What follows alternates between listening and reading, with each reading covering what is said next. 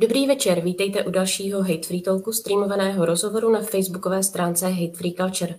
Mé jméno je Kateřina Čopjaková a dnes se budu povídat s Vladimírou Osadníkovou, vedoucí ostravské pobočky neziskové organizace Anabel a peer konzultantky v oblasti poruch příjmu potravy. Dobrý večer, Vladimíro. Dobrý večer a děkuji za pozvání. Zastavme se hned možná pro některé diváky u toho neznámého cizího výrazu peer konzultantka – Mohla byste nám přesně vysvětlit, co to znamená? Mm-hmm. Peer konzultant je vlastně osoba, která má vlastní zkušenost. V našem případě je to teda uh, zkušenost poruchou příjmu potravy. A když vlastně byl úplně konkrétní, tak uh, vlastně já jsem si prošla uh, mentální anorexii, uh, takže i z toho důvodu vlastně působím jako peer konzultant. Mm-hmm. Zastavila bych se u té, osobní, u té, u té vaší osobní zkušenosti. Mm-hmm. Jak k tomu vlastně eh, došlo, že jste začala mít eh, problémy, potíže s přijímáním vlastně potravy, že jste mm-hmm. začala tolik kontrolovat svůj jídelníček a že to vyvrcholilo právě až tou mentální anorexii? Mm-hmm. Uh, já si myslím, že u mě to začalo uh, asi podobně jako u všech klientek už jako někdy v dětství, kdy já jsem byla hodně vedená jakoby k výkonu, byla jsem i hodně osobnostně takhle nastavená, že jsem chtěla být ve všem nejlepší, být jako perfekcionista, uh, být nejlepší ve škole, mít tam jedničky, a pamatuju si vlastně, když jsem donesla domů dvojku, tak jsem z toho byla jako strašně špatná. Vnímala jsem to jako pocit selhání. A zároveň vlastně jsem dělala v té době i sportovní gymnastiku, takže i tam je ten tlak eh, nějakým způsobem jednak na to tělo, jak to tělo vypadá a i na ten výkon. A myslím si, že u mě to potom bylo právě jako v období dospívání. Já vlastně jsem v nějakých jako 13 jako letech jako dospělá, narostím jako prsa, zadek, což uh, jsem se s tím úplně uměla jako nějak jako smířit, že najednou jako je ze mě žena. Navíc uh, často přicházely takové ty narážky z okolí, že už jako jsem se hezky zakulatila a že teda vypadám žensky, uh, což pro tu dívku v těch 13 letech úplně jako nebylo něco, co bych jako brala jako pozitivní jako narážku, naopak jsem to vnímala jako velmi negativně. A vlastně jednou přišla narážka, že mi narostly jako stehna, že jsem přibrala, že bych s tím něco mohla začít jako dělat. A tak, jak jsem jako byla zaměřená hodně na ten výkon, tak jsem si vlastně říkala, dobře, tak já teda začnu jako hubnout. A já v té době jsem ještě přecházela i ze základky vlastně na střední školu, což pro mě byla další jako životní změna, kdy najednou jsem věděla, že si musím začít jako budovat to své jméno nějak jinak, že opět chci jako být jako nejlepší v té škole. Ta střední nebyla úplně jako jednoduchá, takže i tam ten tlak byl. Současně vlastně tam byl i tlak jako z té školy, že se očekávalo, že teda budu podávat ty největší a nejlepší výsledky.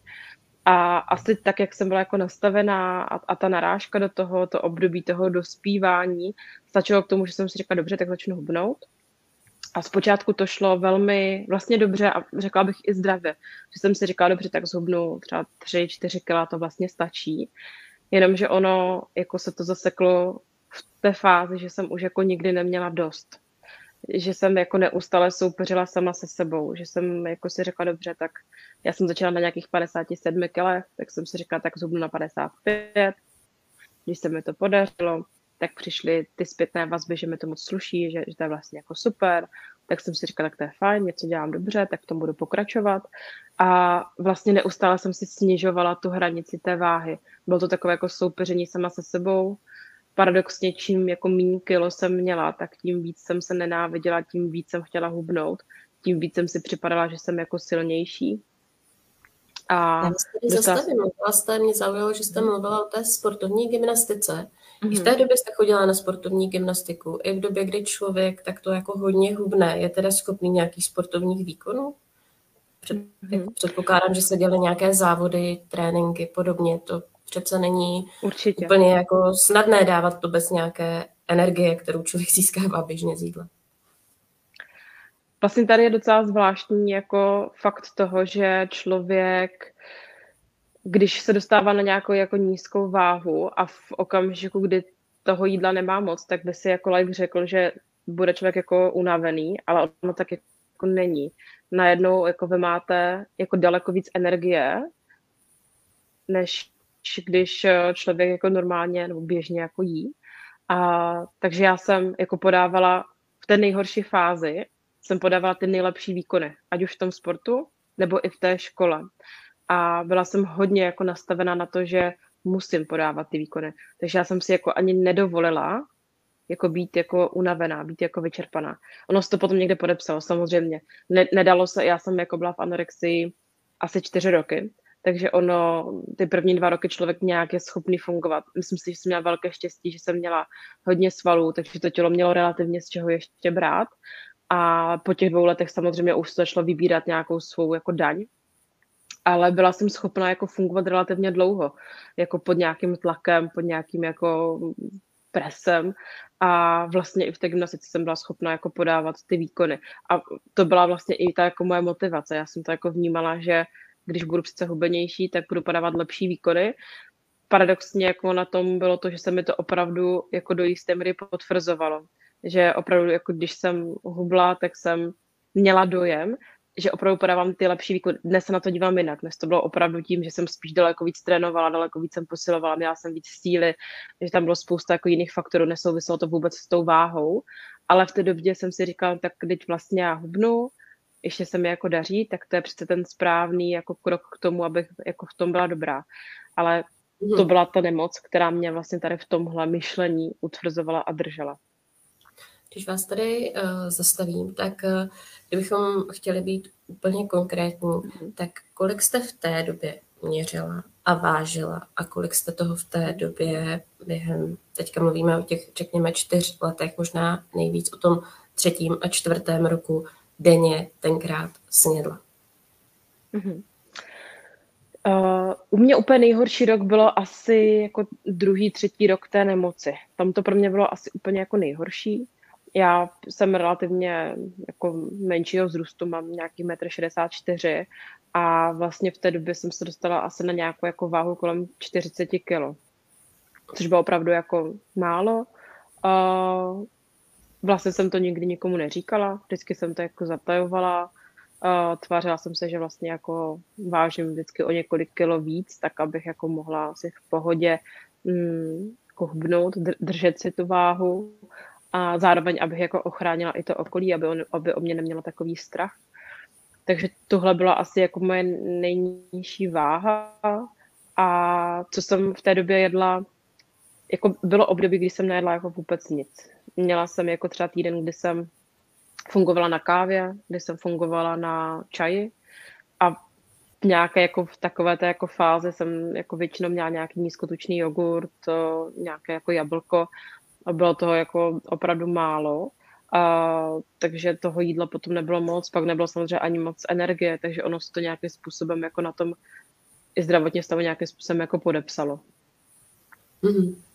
Vy říkáte, že jste to tajila a mně to přijde tedy fascinující, protože si prostě myslím, že to je zrovna věc anorexie, která se moc eh, tajit jako nedá. Určitě, když člověk začíná s 57 kily a končí na 40, tak to je mhm. rozdíl 17 kg. A když jste malá, drobná a okolí je zvyklá teda, že sportujete, tak to je prostě hrozně viditelný rozdíl toho, i když vás na začátku okolí chválilo, teda jak vám to sluší, když jste něco zhubla, tak přece nějak si nedokážu představit, že by si toho rodiče nevšimli, vyučující, pedagogové, nebo ten trenér, trenérka, netuším. To je, to je hrozně zvláštní, mm-hmm. to vysvětlete. Uh, vlastně ta reakce na to, že, že jako něco není OK, přišla asi po nějakém jako prvním půlroce, co jsem v té nemoci byla. Uh, velká výhoda a vlastně zároveň nevýhoda byla ta, že já jsem nikdy jako nikomu nelhala. Ani rodičů, pro mě jako lhaní bylo něco, co se jako nenosí, co, co přece jako hodná holka nedělá. A takže když jsem potom jako vysvětlovala, že toho mám víc ve škole, že víc trénuju, že jsem si jako upravila jídelníček, tak mi to třeba další jako půl rok procházelo, protože nikdo jako nepředpokládal, a to je takové jako delší jako stigma, které sebou poruchy příjmu potravy nosí, že přece inteligentní člověk jako nespadne do poruchy příjmu potravy. To jsem často jako slyšela, že přece jsem chytrá a přece vím, že, že jako do té nemoci jako jít nemůžu. Takže já jsem si to taky nepřipouštěla a vlastně jsem jako tak jako nějak žila v tom a možná i ten první půl rok a rok jsem věřila tomu, že opravdu to je jenom to, že jsem upravila tu zdravou stravu a že je to vlastně jako v pořádku. Samozřejmě, když ta váha klesla takhle nízko, tak už se jako to řešilo, řešilo se to doma, řešilo se to ve škole. Bylo to jako velké téma. O to víc byla moje snaha to jako skrýt tu nemoc. Takže o to víc jsem si jako oblíkala volnější oblečení, Uh, nenosila jsem jako moc jako kraťasy, nebo tak, aby to šlo třeba vidět. Uh, o to víc jsem se jako izolovala od jako společnosti, od jako kamarádů. Chtěla jsem být vlastně jako víc sama.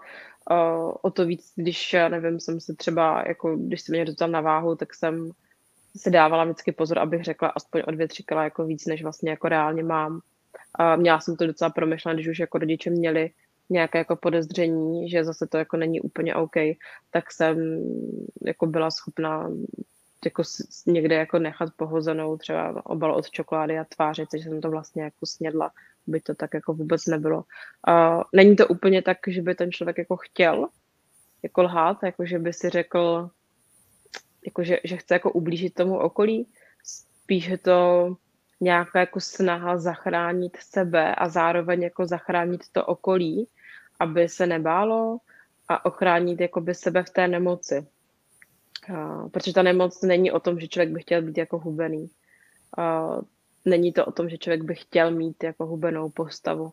Je to nějaký jako mechanismus, kdy ten člověk jako má kontrolu nad vším, je to nějaká potřeba kontroly, je tam pocit jako bezpečí toho, že je to něco, co, co je jasně dané, co znám, co si můžu kontrolovat, jak potřebuju.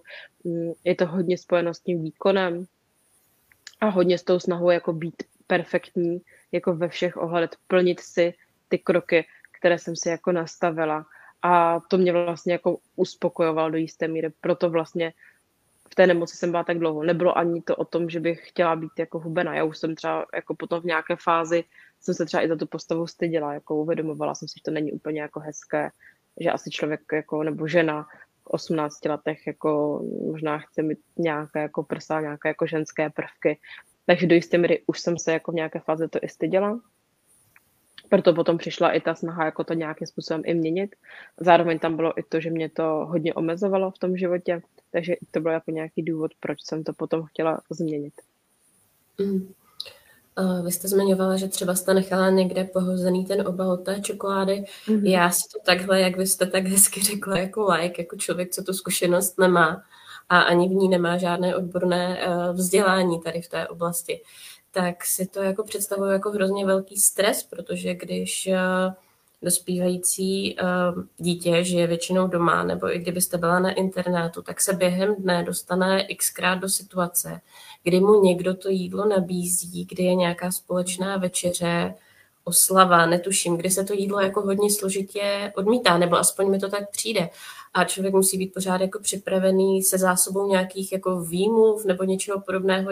Jak jste to dělala, že pokaždé řeknete, že si ten oběd nedáte? Mámě nebo, mhm. nebo tu večeři? Já jsem chodila vlastně na obědy do školy, takže tam to bylo relativně jednoduché, tam jsem prostě přestala chodit a když to naši zjistili, tak jsem dala aha, tehdy vlastně spolužačce kartičku, kdy mi vždycky jako odpípla oběd, aby to jako vypadalo, že jsem tam vlastně jako byla.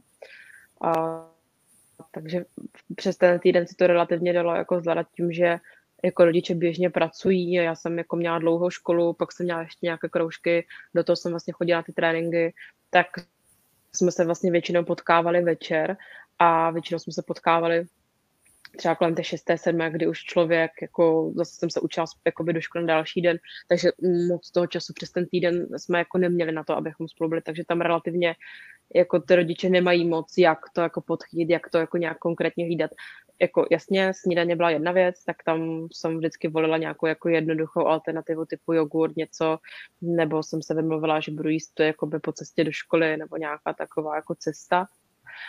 Ty večeře, tam to bylo dost jako obdobně, jsem říkala, že už jsem něco sněla, nebo jsem se připravovala ten den celý na to, aby jsem si to večeře dala, což tak potom vlastně většinou bylo o víkendu, kdy my jsme měli běžně jako společné obědy, takže tam to jako bylo, takže celý týden jsem se jako vlastně v vozovkách připravovala na to, že si potom o tom víkendu budu muset dát tu, ten společný oběd nebo tu společnou večeři a pak vlastně po tom týdnu to zase jako přicházelo jako striktně režim, kdy jsem si nedovolila vlastně jíst, abych mohla, aby jsem si ty vlastně kalorie šetřila na ten víkend, případně jsem jako cvičila, že jsem se to snažila nějak kompenzovat pohybem. Mm. Kdy vám na to rodiče přestali skákat vlastně tady na to, že jste ve stresu, máte hodně tréninků, hodně učení, hodně toho ve škole, takže je přirozené, že z toho ztrácíte na váze. Kdy, kdy jim prostě třeba došlo, že takhle to dál nejde a že je, nevím, na čase se poradit s nějakým odborníkem. Hmm. Já si myslím, že to bylo tak jako po asi tři čtvrtě roce, a kdy už jako tušili, že to jako není OK. A pak vlastně někdy po roce jako by volali domů i ze školy, že se to jako musí řešit, takže relativně jako rychle se na to přišlo. O to větší potom tlak a pres jako byl na to, abych s tím něco dělala, abych to nějakým způsobem si mm, jako zvládla. Já jsem, v té době jsem byla ještě hodně taková jako tvrdohlavá a vnímala jsem to, že jít si někam pro pomoc je naprosto selhání a že nejsem schopná jako vlastně jako zvládat vlastní život, takže jsem odmítala jakoukoliv pomoc. Já jsem vlastně nechtěla k žádnému odborníkovi, hmm, hodně jsem byla taková, uh, no, jako hodně tvrdohlava, hodně jsem se jako o tom hádala, že jako nechci, že to jako zvládnu sama, že to jako nic jako není, že ten problém nemám. Takže jsem vlastně, já jsem nikdy u žádného odborníka nebyla, ty čtyři roky, mm. protože jsem prostě nechtěla. A vím, že kdybych v té době šla někam, takže bych tam jenom jako seděla a nechtěla bych jako nic jako s tím dělat, že by to jako ne, ne, nepotkalo by se to. A vlastně vnímám, že jako rodiče v té době ani jako moc toho dělat jako vlastně nemohli. Že jako ono to jako blbý takhle říct, ale je to fakt tak, že když to dítě nechce, tak ty rodiče to jako úplně jako nezmění. Můžou se snažit, můžou se snažit jako dělat nějaké kroky pro to, můžou společně jako jíst, což jsme taky doma dělali, můžou se nastavit jako nějaké pravidla, mm, jasně ten rodič, pokud to dítě jako je nezlatila, tak ho může ostáhnout tomu lékaři, může ho nechat hospitalizovat. A my moc dobře víme jako z nějaké praxe, že hospitalizace nejsou úplně jako efektivní, že to není úplně jako věc, která by vždycky mm, pomohla. Uh, takže jako těch možností taky ty rodiče úplně jako nemají. A myslím si, že to je hodně o tom, jak, jak to dítě jako chce, je to spíš o tom, jako správně to dítě namotivovat na to, že je, je jako dobrý ten problém řešit. Což se asi jako u mě nestalo, že by to bylo o tom, že by mě někdo namotivoval jako z hlediska hele, není to jenom o té postavě, ale je to taky jako o té psychice, že u mě to fakt bylo spíš jako hlavně přiber, ať jsi teda jako zdravá, ať je to teda jako OK a tím ten problém jako končí, tím ten problém vlastně jako by měl být vyřešen. Což mm. vím dnes, že to tak jako vůbec není. Dobře, to, co říkáte, je poměrně hodně zneklidňující, zvlášť teda pro někoho, kdo třeba dítě má a kdo je tím rodičem, že to vlastně moc mm udělat nemůže. Uh, tak co to u vás teda konkrétně změnilo? Co teda vlastně pomohlo? Že jste začala vlastně mm zase jíst, tak, tak, aby, tak abyste na tom psychicky byla lépe, jak vy říkáte, a z pohledu rodičů taky byla prostě zdravá. Mm-hmm. Já si myslím, že tady jsou dvě rozdílné věci. To, co bylo u mě, bylo zase, jak jsem byla na ten výkon zaměřená, tak u mě to bylo hodně o tom, jako dokázat teda těm rodičům, že to jako zvládnu sama, že se teda jako uzdravím. Plus tam byla to, že jsem si říkala, dobře, tak jednou chceš mít prostě děti a jako pokud budeš nemocná, tak ty děti mít jako nebudeš moc. Takže tohle byl jako nějaký další krok, nějaký motiv. Hodně mi pomohlo i to, že jsem vlastně odjela studovat do Brna, takže tam byla jako úplná zodpovědnost sama za sebe, kde jsem věděla, že musím to jako zvládnout a pak ta touha jako po té svobodě, jako moc jít do restaurace, dát si úplně jako co chci.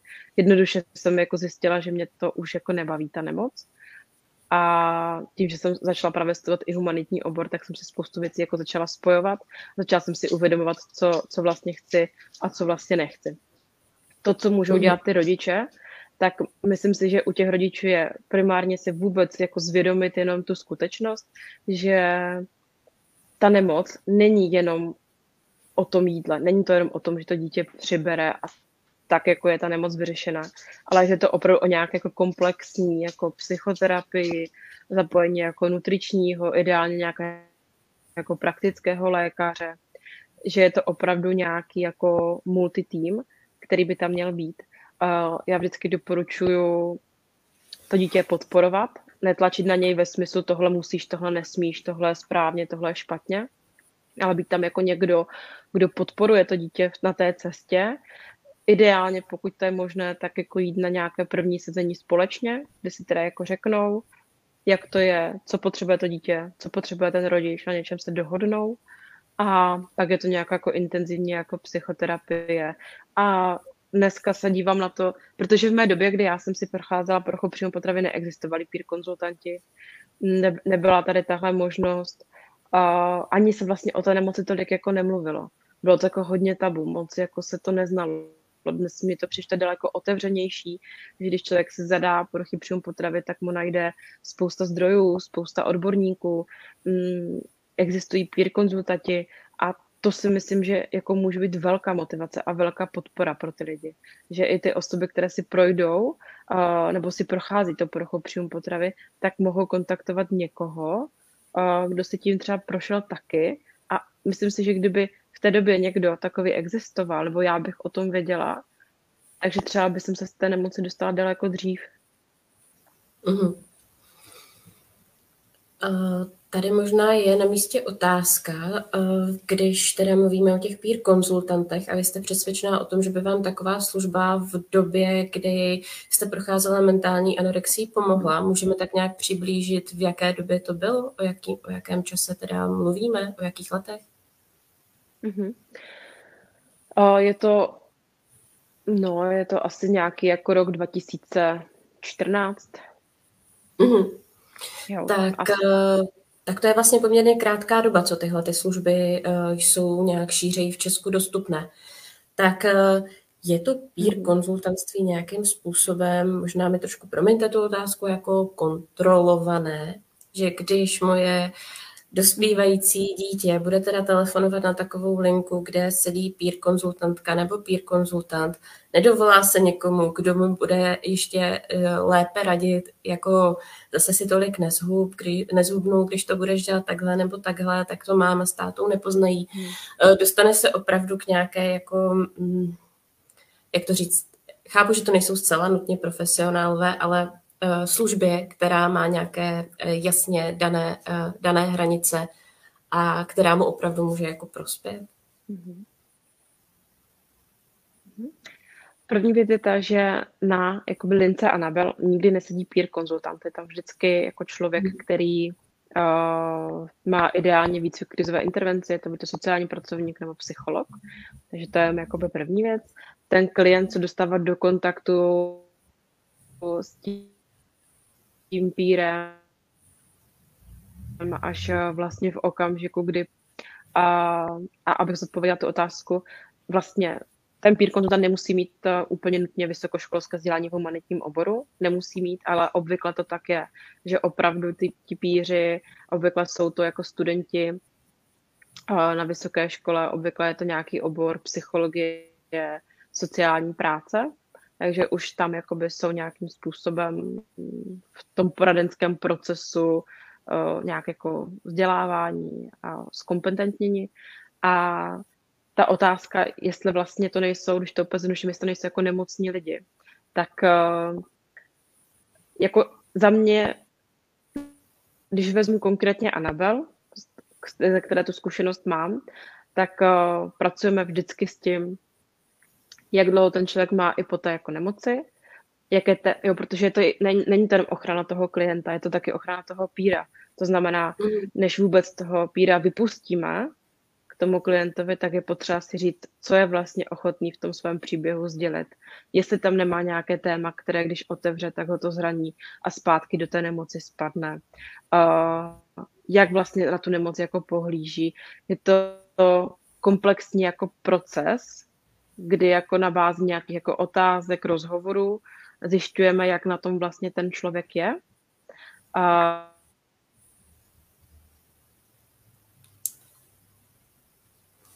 Zdá se, že jste nám vypadla zcela.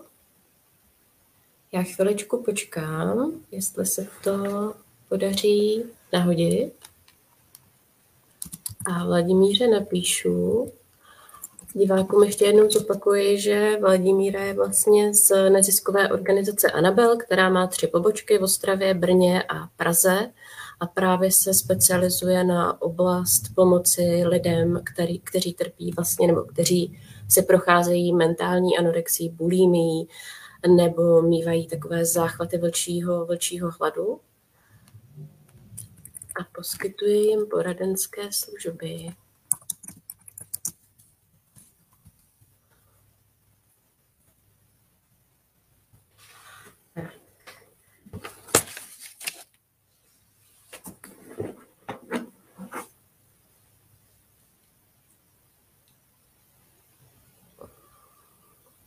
Držte prosím ještě chvíli.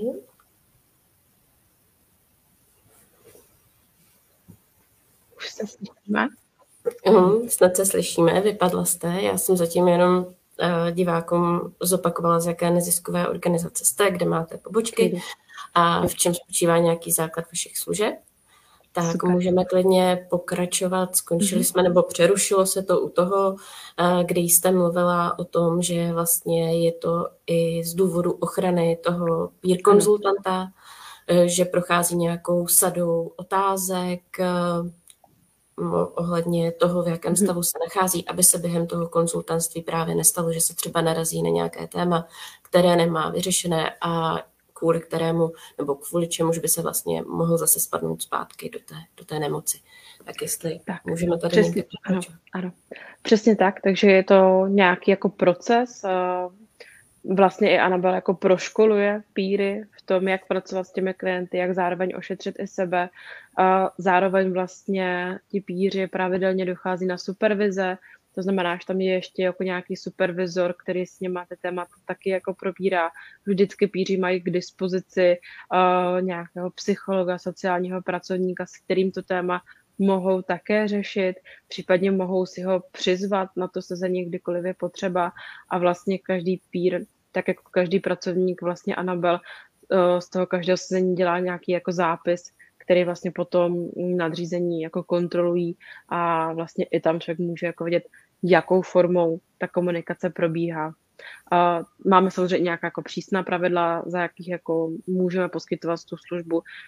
Tím, že ti píři jsou a většina klientů ty píry vnímá jako jednoho z nich, tak je tam větší, větší tendence ze strany klientů vnímat ty píry jako kamarády, jako někoho, kdo přece na to úplně stejně. Takže i tam je hodně důležité dbát o to, aby se tam držely ty hranice, aby se tam držela nějaká jako profesionalita, ale zároveň, aby tam zůstala ta lidskost. Takže je to opravdu hmm. komplexní proces. Není to tak, že by uh, nás kontaktoval někdo, kdo by si prošel poruchou příjmu poté a řekl, já chci být pír. A my řekli, super, tak vás bereme a tam tak to jako končilo. Je to nějaký proces. Mm. Můžete nám právě popsat ten proces, jak tomu, jak tomu bylo u vás, kdy jste se o té službě třeba dozvěděla, jak vy jste se stala pírkou, jak to zkracujete, jaká hmm. cesta k tomu vedla a třeba i kolik let to bylo od té vlastně hmm. doby, co jste prošla mentální anorexii. Hmm. Já jsem vlastně byla z té nemoci, tuším, že to bylo asi dva roky, co jsem byla z toho venku. A já jsem vlastně, u mě to bylo docela, já jsem teda Anabla znala už poměrně dlouho a tehdy jsem narazila na jejich, eh, vlastně na stránkách jsem narazila na to, že eh, měli nabídku práce, tak jsem si říkala, že bych to chtěla vlastně zkusit, že myslím si, já jsem v té době byla i hodně jako aktivní na sociálních sítích a hodně jsem o tom tématu mluvila tam, protože jsem vnímala, že o tom tématu se moc jako nemluví, moc lidí o tom jako neví. Takže jsem si říkala, že by to bylo super, kdybych mohla i skrze tady tuhle pozici vlastně mluvit o tom tématu, kdybych to mohla jako otevřít dál.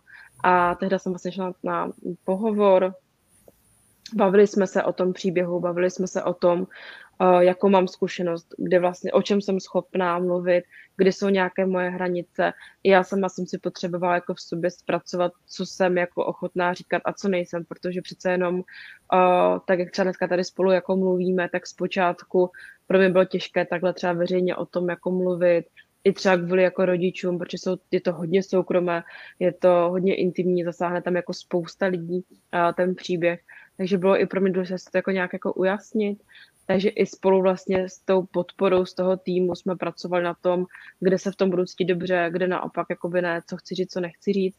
A pak vlastně jako přišli první kontakt jako s klienty, kde jsem znova zase byla nějakým způsobem podporovaná tím týmem, někdo tam jako u mě vždycky jako byl a až jako postupem času jsem potom šla do toho procesu úplně sama tím, že jsem si už byla jistější, zároveň jsem vlastně měla podporu supervizoru, studovala jsem na vysoké škole právě jako obor humanitní, takže i v tom mě to pomohlo, že jsem jako měla to říkáte několikrát, že jste studovala, možná by bylo fajn říct, co jste vystudovala, nebo co ještě studujete klidně. Mm-hmm. A vlastně já jsem vystudovala sociální pedagogiku a poradenství na, na Masarykově univerzitě a v tuto chvíli se vlastně chystám na doktorské studium uh, sociální práce vlastně na Ostravské univerzitě. Mm. A vnímám to a proč to i vlastně zmiňuji to vzdělání, protože chci apelovat právě na to, že to, že má člověk jako zkušenost s poruchou příjmu potravy, neznamená, že má patent na to, jak se z toho jako uzdravit a že jako to stačí k tomu. Opravdu ne, je to pořád poruchy příjmu potravy, jsou duševní onemocnění. Každý to může prožívat úplně jinak, každý může mít úplně jinou příčinu a to vzdělání je jako neskutečně důležité. A není to jenom jako vysoká škola, jsou to i nějaké jako výcviky, kurzy, je to i nějaké jako sebevzdělávání, tak aby člověk jako měl co nejvíc komplexní jako obraz o té nemoci a viděl, jak těm klientům pomoci, protože když jsem měla tu nemoc já, tak ta doba byla jiná, než, než je, to nejsem se tak jako vystará, ale byla ta doba jiná, než je určitě teď a než určitě bude za 10 let a než byla třeba před 30 lety. A i ta hmm. nemoc se vlastně tím jako vyvíjí a i ta nemoc se někam posouvá a i mám dojem, že občas se z toho stává trošku takový jako trend, uh, takže i tam jako je dobrý s tím jako umět pracovat a být neustále jako o krok dopředu a vědět, jako jak s těmi klienty vůbec pracovat. Takže proto zdůraznuju i to vzdělání, které je neskutečně důležité. Vlastně otázka té doby je, o tom jsme ještě nemluvili, je tady v, tom, tady v té problematice jako hodně, hodně zajímavá, protože hm, když jsem uh, dospívala já, tak nějaký ženský ideál byl 90, 60, 90 a výška aspoň 170 cm. A já jsem teda osobně měla pocit, že i co se týká mass médií, co se týká nějakého veřejného diskurzu, tak se to jako od té doby dost proměnilo, že můžete prostě koukat na jednu na reklamu, kde jsou uh, běžně vypadající ženská těla uh, různých typů, mhm. vah, že se prostě já nevím, přehlídkových molech objevují různé modelky, že se mluví o plus size modelkách, že se velmi intenzivně mluví zase o body shamingu, který není vhodný. Myslím, že minimálně v naší bublině se slovo tlustý už vlastně skoro nepoužívá, hmm. nikdo o nikom takto nemluví. A najednou zase, ale nebo spíše pořád, slyšíme, že uh, vlastně lidé uh, trpí, te, nebo trpí upozornila jste mě, že je to nevhodný výraz, když jsme se bavili tady o tom, o tom rozhovoru, že lidé si stejně procházejí mentální anorexii, bulimií a že dokonce v těch, třeba ještě teď, když to dám do souvislosti aktuálně s tou, eh, s tou dobou, ve které jsme, tak eh, že v souvislosti s lockdowny a vůbec pandemí vlastně těch hmm. případů přibývá.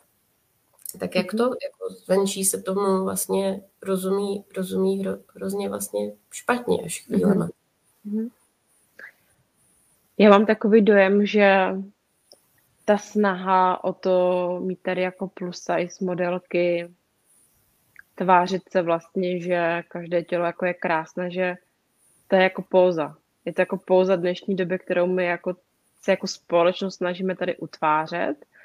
Snaží se to, je to, je to cool, je to moderní, je to vlastně jako něco, co letí. Mně to přijde, že to je jako se jako různé trendy když byly trendy, kdy se nosily kalhoty s bokama dolů, tak teď se nosí zase kalhoty s vysokým pasem.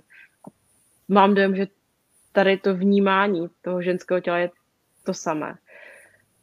já si jako nemyslím, že by se to jako zlepšilo. A rozhodně si jako nemyslím, že by ta poptávka po těch jako v vozovkách štíhlých, v vozovkách dokonalých postavách tady jako nebyla.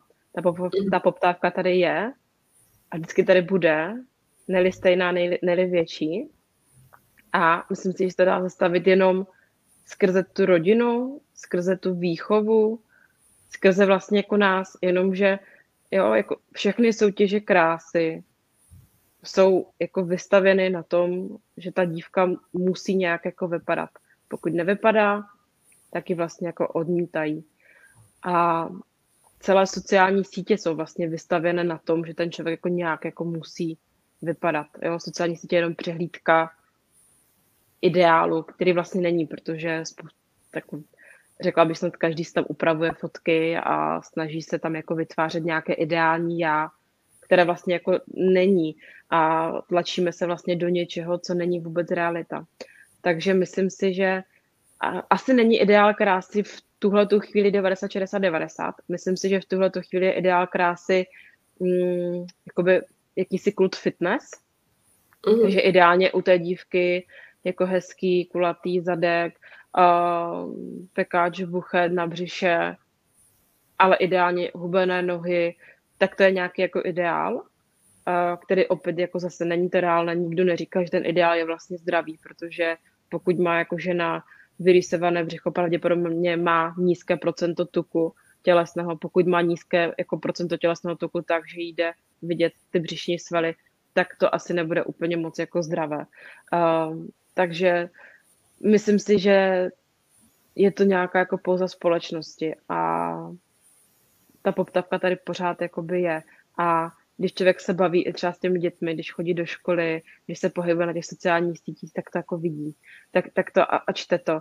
Čte ty věci, když někdo tam dá fotku slečna, která ano, nemá 90, 60, 90, člověk by řekl prostě normálně ženská postava, ale nebo i kdyby měla pár kilo navíc, tak ty lidi tam budou psát, jak vlastně propaguje obezitu, že to je vlastně jako hrozný, co, co to vlastně jakoby je.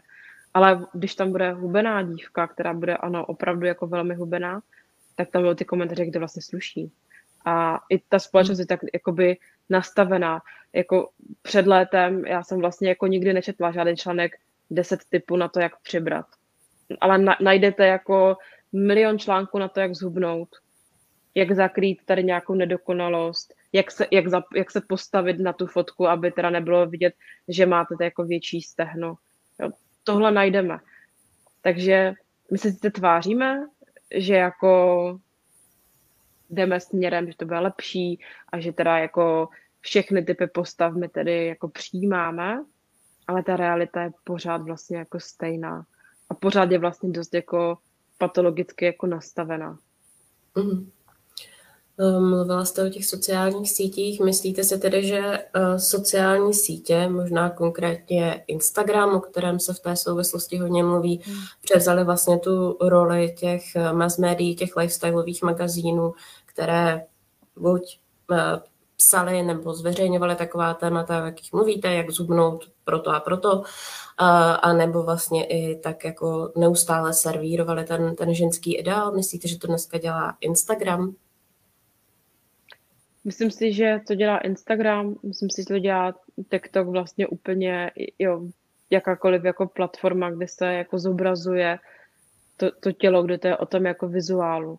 A spousta jako rádoby influencerů uh, nějak jako vypadá a samozřejmě to, jak jako vypadají, tak jim to jako nese počet sledujících, díky tomu se můžou vydělávat a díky tomu jsou v vozovkách jako úspěšní v očích té generace, která jako má za vzor.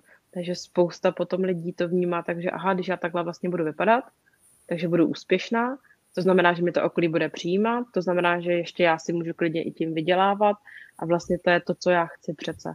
To je to, co přece mě vlastně jako baví. A, a jak už jsem zmiňovala, Instagram je hodně o tom vizuálu. Je to hodně o tom, že se tam snažíme protlačit nějaké jako ideální já, které si jako tak jako nějak snažíme mm, jako vytvořit. A moc to nejde s realitou dohromady, nikdo tam asi úplně jako neukáže, jak vypadá ráno, když vstane. Většina sledujících tam jako, nebo většina uživatelů, co tam je, tak tam opravdu dává ty jako dokonale upravené fotky, mm, i ten proces toho, já jsem měla to štěstí, že jsem jako mohla být eh, často jako u jako nějakých jako vzniků propagačních jako materiálů a to hodně jsem se v tomhle jako ohledu pohybovala, takže jsem věděla, jak ty jako fotky vznikají, co tím všechno je, že opravdu z toho člověka udělají něco jiného, než jako ve skutečnosti je. A je to, je to blbý, protože nikdo na to jako moc neupozorňuje a už jenom to, že vlastně ta fotka vznikne a už jenom to, že tam tu fotku jako sdílejí, tak jenom jako utvrzují tu další jako generaci jako v tom, že není v pořádku tak, jak vypadáš, je vlastně naprosto v pořádku to, že se jako upravíš. Už jenom mm. to, když si člověk dá jako, jako hloupé stories a teď mu tam naběhne jako deset možných jako filtrů, které může jako použít. S tím člověkem jako najednou to jako nejsem já, ale to je někdo jiný. A tváříme se, že je to vlastně v pořádku používat ty filtry. Tváříme se, že je vlastně v pořádku mít najednou třikrát vyčirty, pomalu, nevím, černé vlasy, když jsem blondýna a děláme, že to je vlastně jako OK. A myslím si, že tady tohle jako normalizování, mám dojem, že jsme se stali vlastně jako otroky sociálních sítí tak jak jako tady sociální sítě měly být jako pro nás, tak mám dojem, že teď jako my jsme tady pro ty sociální sítě a to jde jako ruku v ruce potom těmi jako nemocemi. Nejsou to jenom proti příjmu potravy, že jo? Máme to tady jako úzkosti, máme tady jako deprese, je to jako spousta jako dalších věcí, že se jako o závislosti na sociálních sítích, je tady jako, jako fakt jako spousta dalších jako problémů, které můžu jako vyústit jenom jako v něco víc. Mm. My pořád tak nějak jako ne, uh, tančíme kolem toho, že se vlastně bavíme převážně jako v ženském rodě, že uh, uh, z toho teda vyplývá, že platí stále to, že většinou lidé, kteří mají uh, potíže s poruchami příjmu potravy, jsou ženy nebo dospívající dívky? Máte tu zkušenost takovou pořád z té práce, nebo už se to nějak třeba proměňuje? pořád těch jako žen, dívek, které se potýkají s poruchou příjmu potravy, je daleko víc než chlapců, ale musím říct, že za poslední jako rok, dva se ta situace jako mění. Není to tak, že bychom si řekli, že chodí 50% jako dívek, 50% jako chlapců. Rozhodně ne. Ale když to třeba vezmu já, když jsem začínala pracovat v Anabel, tak jsem třeba první dva roky jsem vlastně žádného jako chlapce, jako klienta vůbec jako nepotkala. Když to vezmu teďka, tak uh, poslední rok, dva jsem třeba měla jako ve své jako péči jako mužu třeba pět, šest jako klientů mm. jako mužu. Takže ta situace se mění. Díky bohu za to, že se o tom mluví víc. Díky bohu za to, že o tom mluvíme nejen jako o problému dívek, ale o problému mužů, protože myslím si, že ten problém tady byl vždycky. Vždycky tady byly poruchy příjmu potravy. Myslím si, že vždycky se dotýkali žen, dotýkali se do jisté míry i mužů jen eh, tím, že se to jako hodně stigmatizovalo jako ženské onemocnění, tak tím, že si často za to stydí. Často se stydí za to, že by měli problém, který se chce má týkat jenom žen. Proto ani ten problém nechtěli řešit. Tím, že teď jako se o tom mluví daleko víc, daleko otevřeněji, často tlačíme na to, že není to ale jenom problém dívek, může se to týkat i těch chlapců, tak si myslím, že i ti chlapci uh, mají jako menší ostych jít tu situaci řešit, což je dobře. Mm. Taky jsme zmiňovali, že v tom, eh, že ty lockdowny, které teď proběhly a vlastně částečně pořád probíhají, karantény, izolace hmm. a tak dále, takže nějakým způsobem tady, tu, tady tyto problémy jako eskalují. Tak eh, vy jste, myslím, v české televizi nebo pro českou televizi uváděla, že ke konci roku jste měli až kolem 300 jako kontaktů poměrně jako krátké době, kdy vás eh, se snažili kontaktovat buď přímo ti klienti nebo jejich okolí s tím, že ten problém jako tam nějaký je a že potřebují pomoci. Tak čím se, nebo jak se vlastně stalo to, že ty, právě ty lockdowny a právě ta pandemická doba má takový vliv na vlastně uh, takový vliv na lidi, že se jim stává to, že začínají trpět poruchami příjmu potravy. Mm-hmm. Um, zase tam je jako více proměných. Jedna je ta, že je to něco, co je, jednak je to takhle, už je to strašně dlouho. Už je to strašně dlouho, co ta situace jakoby je. Myslím si, že zpočátku jsme to brali jako něco nového, měli jsme z toho samozřejmě jako obavu, nějaký strach, mm, ale vnímali jsme to jako, že to přejde, nebo aspoň já i to moje blízké okolí, okolí těch klientů to vnímalo, že to třeba za měsíc, že to jako přejde za dva.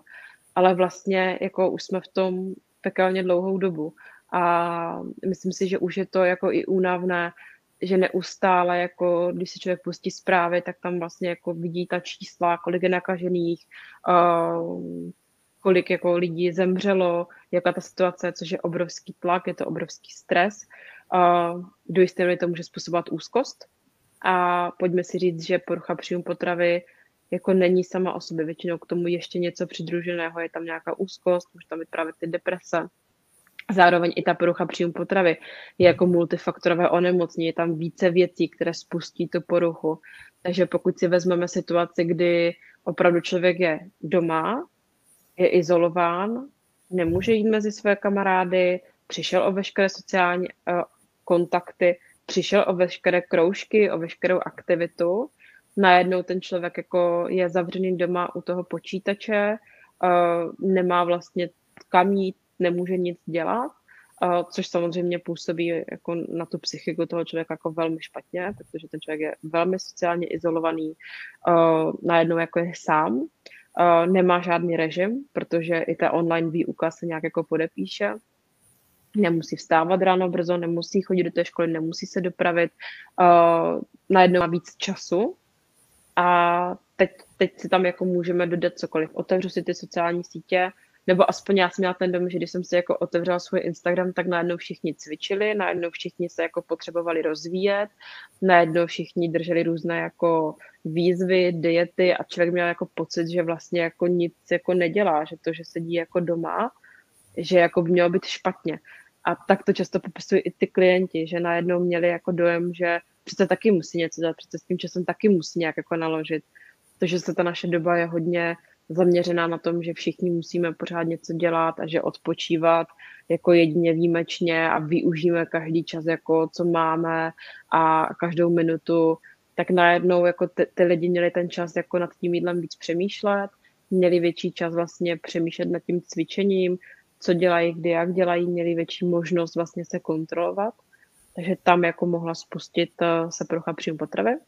Pak je scénář další, to je to, že člověk, který si prošel poruchou příjmu potravy a bylo třeba už z toho nějakým způsobem jako vylečen, nebo v nějaké fázi, tak to, že najednou bylo jakoby zase doma, měl víc času, do toho nějaká jako úzkost, která přicházela, mohla znova spustit poruchu příjmu potravy. A pak je další věc a to je, a to zase jako je hodně typické pro jako různé prochy příjmu potravy. U třeba záchvatovitého předídání, které se velmi navýšilo s dobou covidovou, tak je to o tom, že spousta klientů ty vlastní emoce a pocity jako potlačovala a zajídala je. Takže najednou cítím se jako osamocená, cítím se vlastně sama, tak se vlastně jako, tak to jako vlastně zajím. Uh, nebo naopak jako cítím se jako smutně, nebo mám strach, tak to jídlo vlastně mi to jako pomůže, v úzovkách pomůže vyřešit, protože to jídlo do jisté míry může to působit tak, že dostanu ty, ty endorfiny najednou, jako cítím se lépe, ale to je jako jenom bžik a pak přichází ty obrovské výčitky, to, co sebou vlastně ta procha příjmu potravy jakoby přináší. Nehledě na to, že uh, pro spoustu klientů, kteří jako si procházeli to poruchou příjmu potravy, tak jim to zasáhlo do toho neskutečným způsobem, protože uh, když třeba rodiče nevěděli, že, že to dítě, já nevím, třeba zvrací, a najednou všichni byli doma a najednou pro toho člověka to bylo jako, jako hodně těžké, jako jak to udělat, když jsou všichni doma, jak jako jít a jít zvracet.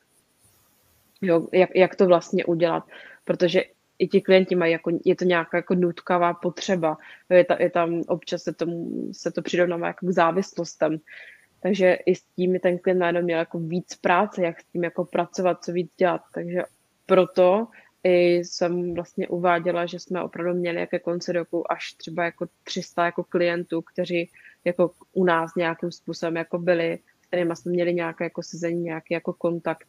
že opravdu ten nárůst tam byl enormní, protože ta situace už byla jako těžká fakt jako pro všechny a byla těžká po různých jako stránkách, buď se ta nemoc úplně poprvé projevila, nebo naopak tam byl relaps, nebo se ta nemoc ještě víc jako prohloubila tou situací. Takže přicházeli klienti jako v různé fázi té nemoci. Mm, rozumím. Mm, co tady dělat? Protože vlastně tady s tím, že těch případů eh, v, to, v těch během té pandemické situace je vlastně více, že je větší zájem, poptávka o služby mm, psychologů a různých poraden, tak se pojí i to, že jsou méně dostupné. A co tady dělat jako rodič dospívajícího eh, mladého člověka, když prostě zjistím, že moje dítě takový problém má a na druhé straně se dozvím, že dětský psycholog má volno nejdříve za půl roku. Mm, co, co potom mohu, mohu podniknout? A ta situace je opravdu jako tristní a můžu říct, že jako půl roku je ještě docela dobrá jako čekací doba, že je to čím dál tím horší a zatím jako nevidíme, že by se to někam zlepšovalo. Každopádně, co, co dělat v té situaci? Pokud vidím, že to dítě je v nějaké jako fázi, vidím, že je tam buď to ubítek na váze, nebo naopak eh, ta váze jako zvýšila, což se taky může stát u příjmu potravy, eh, nebo naopak vnímám, že to dítě zvrací cokoliv, tak eh, já bych určitě primárně bych šla k praktickému lékaři na pediatrovi pro nějaké jako komplexní jako vyšetření, odběry krve, změřit tlak, cokoliv, pokud tam bude něco špatného, jako jedna gastro, aspoň jakoby pořešit nějakým způsobem tu zdravotní stránku. Pak je samozřejmě, a určitě by jsem se objednala k nějakému psychologovi, psychoterapeutovi, klidně i do Anabel, je to vlastně úplně jakoby jedno, ale někde by jsem si jako dala ten termín, i kdyby to bylo za půl roku, tak fakt ten termín tam jako mít. A do té doby bych uh, určitě kontaktovala ať už linku Anabel, která je vlastně dostupná tak jako i hned, že zavolám, aspoň se poradím, co mám dělat, můžu vám dát třeba tu dceru k tomu telefonu, jestli byste si s ní jako promluvila, nebo co byste mi poradila. A jsou různé jako krizové linky, linka bezpečí, vlastně můžu aspoň jako tady tímhle můžu jako projít, můžu se obratit na někoho, kdo mi pomůže tady a teď. A nabyl vlastně taky poskytuje jako internetové poradenství, takže i tohle nějaká jako možnost můžu někam napsat, můžu se třeba aspoň nějakým způsobem s někým jako dopisovat do té doby, než se jako mě dostane ta fyzická jako pomoc face to face. Uh, vlastně Anabel, nebo když budu konkrétně mluvit za Ostravu, tak my máme jako nějakou čekačku tři až čtyři týdny, což je relativně ještě jako dobrý, takže se fakt snažíme aspoň jako to první sezení těm klientům dát co nejdříve to jde, takže může být první krok taky ten, že zavolám si na linku Anabel, dostanu nějaké jako první ošetření, jako nějakou podporu, objednám si termín, počkám tři týdny, přijdu na to první sezení, během té doby klidně už budu čekat na nějakého psychoterapeuta a můžu mezi tím jako to mít vyřešeno v Anabel, pak budu třeba k tomu terapeutovi, zároveň docházím třeba pravidelně na pravidelné převážení k praktickému lékaři, navštívím třeba gynekologa, protože i tohle je nějaká jako nezbytná složka a mám jakoby aspoň nějak jako mám o sebe postaráno. Já věřím, že to musí být jako velmi těžké jako čekat půl roku na nějakou jako odbornou pomoc, když jako mám dítě, které se trápí, které jako je v nesnázích. Musí to být jako neskutečně těžké, ale jenom jako chci podpořit asi i, i ty rodiče v tom, že nemusí být na to ani oni sami, že opravdu i oni sami za sebe můžou zavolat jako do Anabel na linku bezpečí kamkoliv, můžu dostat nějakou jako první podporu a aspoň jako nějakou takovou jako cestou jako jít. My děláme v Anabel i aspoň jako své pomocné skupiny, což taky může být jako nějaká první cesta. Děláme je pro rodiče nebo pro osoby blízké, i právě pro ty klienty. Děláme pravidelně jednou za měsíc, takže i tohle může být jako nějaká cesta, že sice se třeba na mě nedostane na jako individuál, ale aspoň můžu jít do té své pomocné skupiny a aspoň tam můžu dostat jako nějakou podporu, eh, že vždycky ty cesty se jako dají najít a myslím si, že i jako v Anabel se snažíme tady být co nejvíc pro ty klienty a co nejvíc jako rozšiřovat ty naše služby tak, abychom mohli zkracovat tu čekací dobu pro ty klienty nebo ty případné zájemce o tu službu. A čas se nám nachýlil, tak já bych se nakonec zeptala trochu osobně, mě by zajímalo, jestli se někdy stane, když jste třeba v nějaké hodně vypjaté situaci, v nějakém období, které fakt ve vašem životě není dobré, že máte tendenci zase třeba se začít hodně kontrolovat, mít něco pod kontrolou, tady začít se kontrolovat zase ten jídelníček, nebo se hrozně moc soustředit na vaši váhu. A co vás zastaví v tom, abyste to znovu neudělala, abyste neměla ten relaps, o kterém jste mluvila. Co vám v tu chvíli pomůže, nebo jestli je něco takového, co vám v tu chvíli pomáhá. Vlastně ono to bude možná jako až neuvěřitelně, ale já se jako nevážím. Já jsem vlastně jako zjistila, že číslo na váze je pro mě jako vlastně jenom číslo. Je to pro mě stejné číslo jako velikost bod, které taky jako neřeším. A já vlastně jako asi nemám, když se dostávám do jako velmi jako stresových situacích, tak uh, paradoxně nemám jako spíš tu tendenci jako kontrolovat vůbec nic, protože potřebuji jako stíhat ty věci, které jako mám. A, a rozhodně jako nemám už jako mechanismus jako řešení jídlo nebo plánovat si jako jídelníček nebo se vážit.